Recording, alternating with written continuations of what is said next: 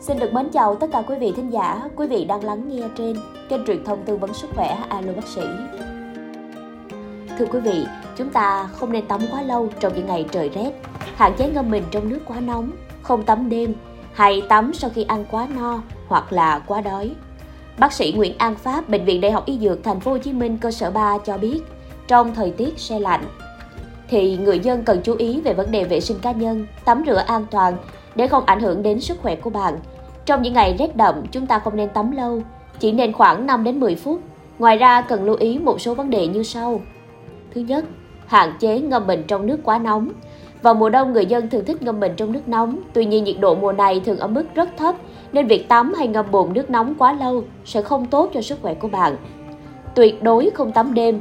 Theo bác sĩ Pháp, người dân không nên có thói quen tắm đêm bởi nhiệt độ về đêm thường thấp hơn 3 ngày, cộng thêm sự giảm nhiệt độ khi cơ thể tiếp xúc nước khiến cho tuần hoàn máu giảm do các mau mạch co lại. Bác sĩ nói từ 11 giờ khuya đến khoảng 3 giờ sáng. Về mặt y học cổ truyền là lúc khí dương lui vào sâu trong cơ thể, sức chống đỡ bị suy giảm nhiều nhất. Nếu tắm vào thời gian này, khí lạnh rất dễ xâm nhập vào cơ thể và gây cảm lạnh. Nguy hiểm hơn, có thể dẫn đến đột quỵ và tử vong. Không tắm sau khi ăn quá no hoặc là quá đói. Sau khi ăn, máu được tập trung lưu thông đến dạ dày để tiêu hóa thức ăn.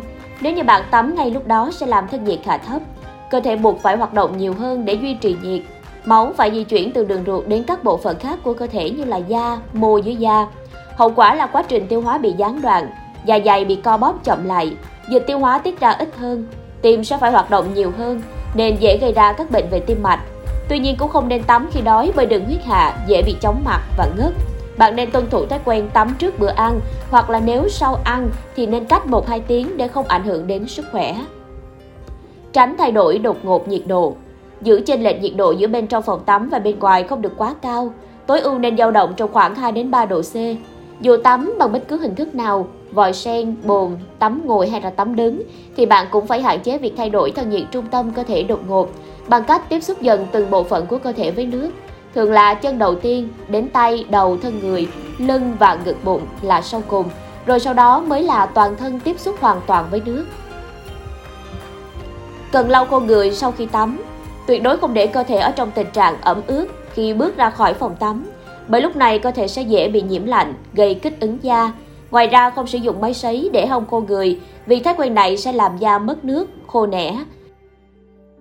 Vậy nên, hãy duy trì thói quen lau khô người sau khi tắm và chọn dùng những loại khăn lông mềm để lau người quý vị nhé. Cuối cùng là lưu ý với những người có bệnh tim mạch tiểu đường, người bệnh tự cảm nhận được cơ thể thoải mái mới tắm.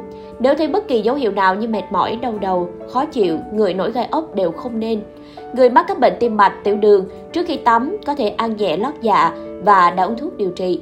Nếu đang tắm thấy chóng mặt, hoa mắt, buồn nôn hay là tim đập nhanh thì bạn cần lập tức đi ra khỏi phòng tắm, nằm nghỉ ngơi, uống một chút nước ấm hoặc là nước gừng.